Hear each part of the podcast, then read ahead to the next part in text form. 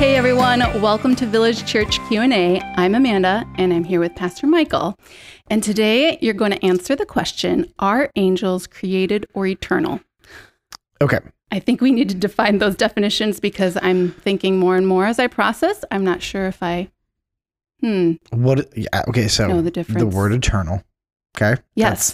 That's, Eternal. Um, well, like, what if I changed it to everlasting? Would that? Are they everlasting? So Mm, often, not always, often, when we think of everlasting, we assign that to God. Yeah. And when we think of the word eternal, we assign that to created things, mostly humans. But we're going to apply this now to the angelic realm because the difference between an angel and a demon is that. Oh no, sorry. The angels and humans are that humans are made in the image of God. We are body and soul together. Angels are not made in the image of God, and they are just soul or spirit, if you will. The probably more spirit is a better way to say that. And so, um, are they eternal? Well, let's just call eternal this. Eternal means it will never die. Everlasting, just for the sake of this conversation, I know there's exceptions. Everlasting um, would be a word I would probably, in this context, just apply to God, meaning eternally pre-existent and will never die. So there never was a time when God was not everlasting. Okay. okay. Now here's the question. Are they everlasting? Definitely not. The only everlasting being eternally past to eternal present, never dying, never was a time when they were not is God. That's it. Father, Son, Spirit, triune God, everlasting, from everlasting to everlasting, right? Mhm. But can God destroy or kill an angel or a demon? So here, here's what we know. Um, we know that 100% of the time, there is never an example ever in any way, shape, or form with complete certainty in Scripture.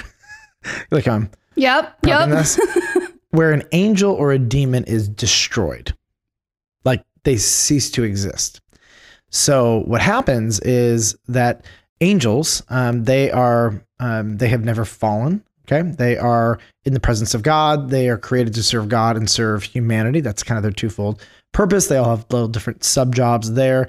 Um, but as we see, angels exist forever and ever and ever, and they worship God. They serve Him and serve humanity. Okay, easy peasy, done.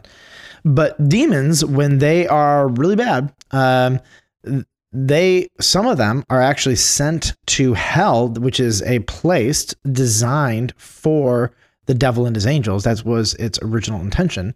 Um, some angels, were, or some demons, I'm sorry, were so bad that God sent them to hell early, like during the time of the Old Testament. That crazy Hmm. thought? So this is separate than the falling away of the angels that followed Satan. Correct. So there are going to be demon. Like if you are a demon, you're an angel who fell away. Right. And a third of the angels fell. They followed Satan in rebellion against God.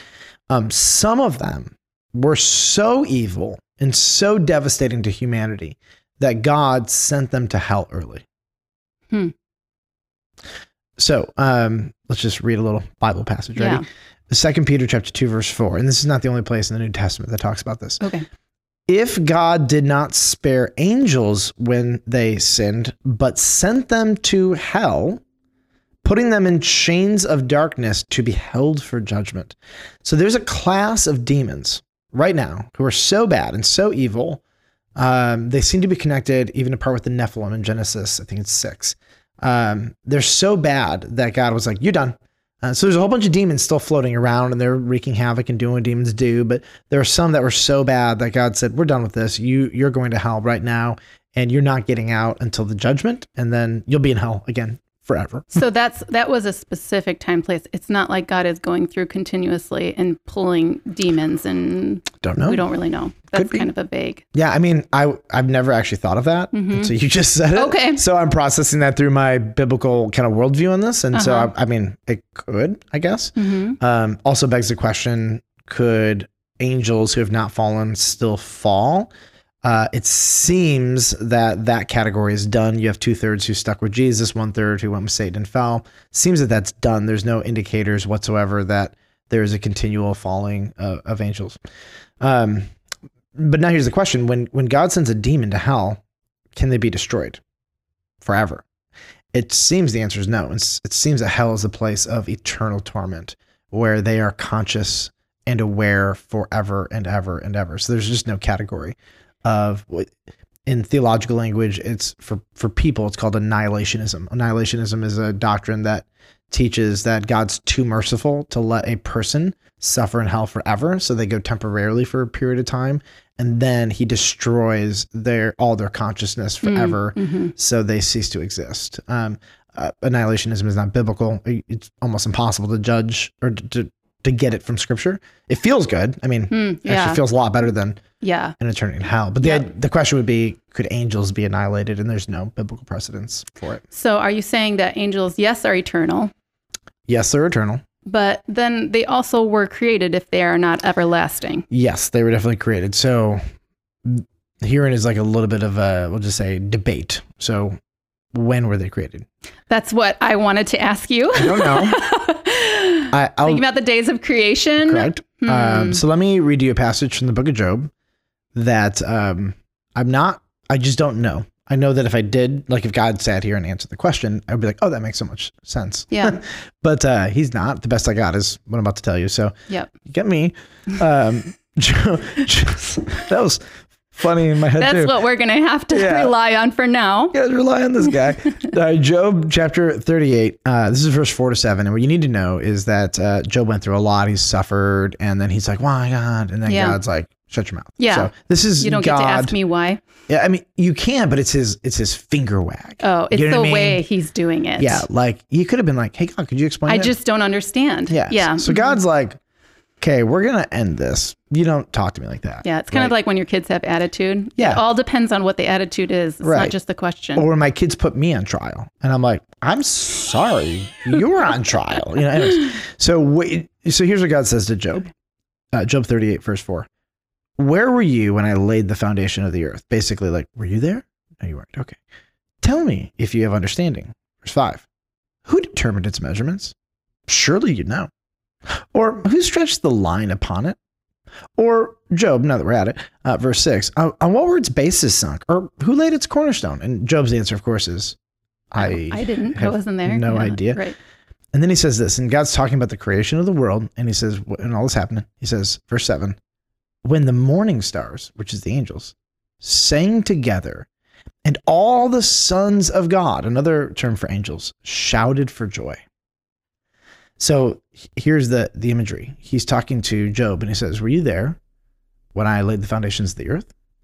And were you there when all the angels shouted for joy and sang and worshiped as I created the world?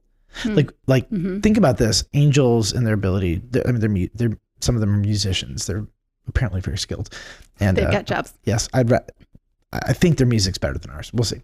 Yeah, I'm um, sure it is. But isn't it isn't it interesting to think that God may have had a soundtrack to creation? Mm, You know, mhm. like that's his playlist. Yeah, And, uh, right. He's like, hey guys, come here. This is what it's going to sound like. Right. So, like, did he do that on day one? Did he do it on day six? Like, when did they shout for joy? All we know is that the angels were were at some portion of creation, and as they watched it, they sang and they worshipped, and it was really pretty cool.